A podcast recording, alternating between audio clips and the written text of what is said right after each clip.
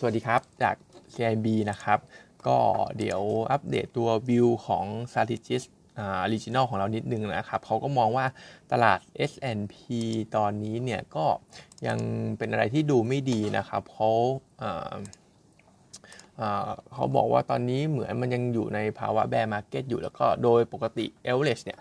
ค่าเฉลี่ยเวลาเข้าสู่ภาวะหมีเนี่ยมันจะติดลบสักประมาณ 40% แต่ว่าตอนนี้ S&P ติดลบไปสักประมาณแค่ 24% เองเพราะฉะนั้นเขาก็มองว่ามันยังมีดาวไซด์อยู่ในขณะที่ valuation เองเนี่ยก็ไม่ได้ถูกเท่าไหร่นะครับสำหรับตลาดปัจจุบันS&P ตอนนี้เทรดกันอยู่ที่สักประมาณ16เท่าแต่ว่าเขาบอกว่า average ของดาวไซเคิลเนี่ยมันจะอยู่สักประมาณ14เท่าเพราะฉะนั้นเขามองดาวไซจริงๆเนี่ยตอนนี้ S&P ควรจะเทรดสักประมาณ 3,200 จุดนะครับในขณะที่เรื่องสุดท้ายก็คือ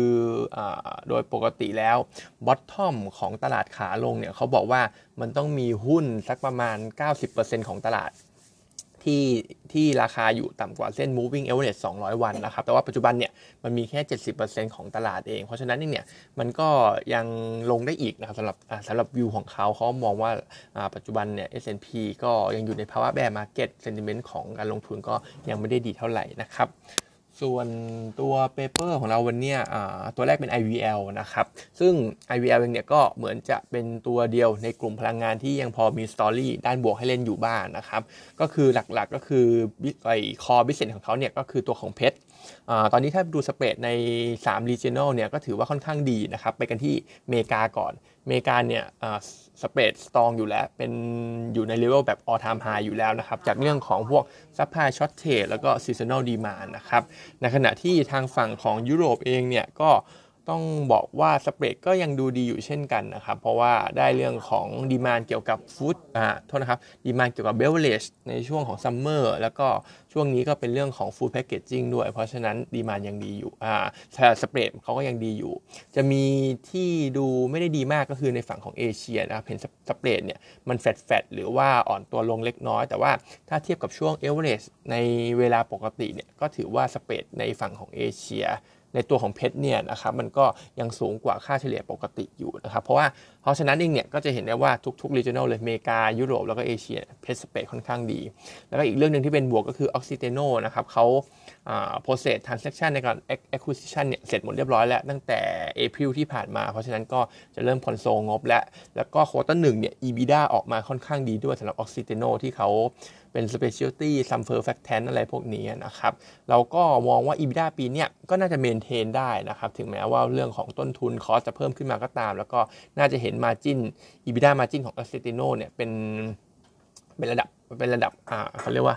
เป็นระดับ high ด้วยนะครับอยู่ที่ประมาณ 19-20% ซึ่งสูงสุดในรอบหลายปีอยู่เหมือนกันสำหรับ margin ที่เลือกตรงนี้นะครับเรื่องที่เป็นลบหน่อยอาจจะเป็นตัวของ Ethane Cracker นะครับเพราะว่าตอนนี้ราคา Ethane ทางฝั่งของอเมริกาเนี่ยมันค่อนข้างแพงมันก็แพงตามตัวของเฮลี่ฮับนะครับซึ่งเฮลี่ฮับถึงแม้ว่าจะซอฟลงมาบ้างเหลือประมาณ7เหรียญแต่ว่าก็ต้องบอกว่า7เหรียญเนี่ยสูงกว่าเอเวอเรจช่วงปกติอยู่ที่แค่ประมาณ3เหรียญเองเพราะฉะนั้นราคาเฮลี่ฮับซอฟลงมาแต่ก็ต้องบอกว่ามันยังแพงกว่าเลเวลปกติถึงเท่าตัวนะครับในขณะที่ตัวของราคาเอทิลีนก็ไม่ได้ดีมากเท่าไหร่เพราะว่ามีซัพพลายส่วนเพิ่มในฝั่งของอเมริกาเช่นกันเพราะฉะนั้นแอสเซทพวกเอทิลีนอีเทนแคคเกอร์เนี่ยยังไม่ได้ดีเท่าไหร่นะครับส่วนสุดท้ายตัวที่ดีอีกตัวหนึ่งก็คือ MTBE ตัวนี้มันเป็นตัวเพิ่มออกเทนในตัวน้ำมันเบนซินนะครับซึ่งก็ดีตามพวกแก๊สโซลีนอยู่แล้วที่กำไรดีมานด์เนี่ยมันเพิ่มสูงขึ้นนะครับเพราะฉะนั้นโดยภาพรวมเนี่ยเรื่องสตอรี่ด้านบวกของ IVL เนี่ยมันยังมีอยู่พอสมควรในควอเตอร์2ควอเตอร์3เนี่ยเราคิดว่าเทรดดิ้งได้สำหรับตัวนี้นะครับแนะนำเป็นซื้ออยู่แล้วก็มีการปรับtarget price เพิ่มด้วยมาเป็น55บาทนะครับเพราะว่าเราก็ revise up earning เพื่อที่จะ reflect ตัว EBITDA ของ Acetino reflect ตัวของ Pet Space ที่เราว่าไปเมื่อกี้นี้นะครับแล้วก็ IVL เนี่ยซื้อ target 55บาทนะครับแล้วก็ในส่วนของอีก paper นึงเป็นเกี่ยวกับ ESG นะครับเพราะว่าอาทิตย์ที่แล้วเนี่ยเรามีตัวของกลุ่มปตทมาพรีเซนต์เกี่ยวกับ ESG พรีเซนต์เกี่ยวกับเรื่องของ decarbonization ในอนาคตนะครับซึ่งโดยภาพรวมเองเนี่ยในกลุ่มปตทเองเขาก็มีแผนที่จะทำแต่ว่าส่วนใหญ่มันยังเป็นเขาเรียกว่านามประธรรมอยู่นะครับยังไม่ได้มีรูปธรรมชัดเจนยังไม่ได้มีการเซตเป้า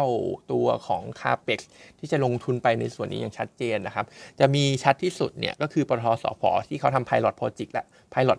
Project และที่หลุมของอาทิตย์ของเขาครับก็จะเป็นโปรเจกต์ investment เกี่ยวกับพวกCarbon Capture and Storage ตรงนี้นะครับซึ่งถ้าสผทำแล้วมัน success ก็น่าจะเป็น case study ให้กับบริษัทอื่นๆในเครือได้นะครับก็จริงๆเนี่ยมันค่อนข้างยาวนะครับแต่ว่า paper ที่เราทำออกมาเนี่ยก็ wrap up เป็นแต่ละบริษัทสั้น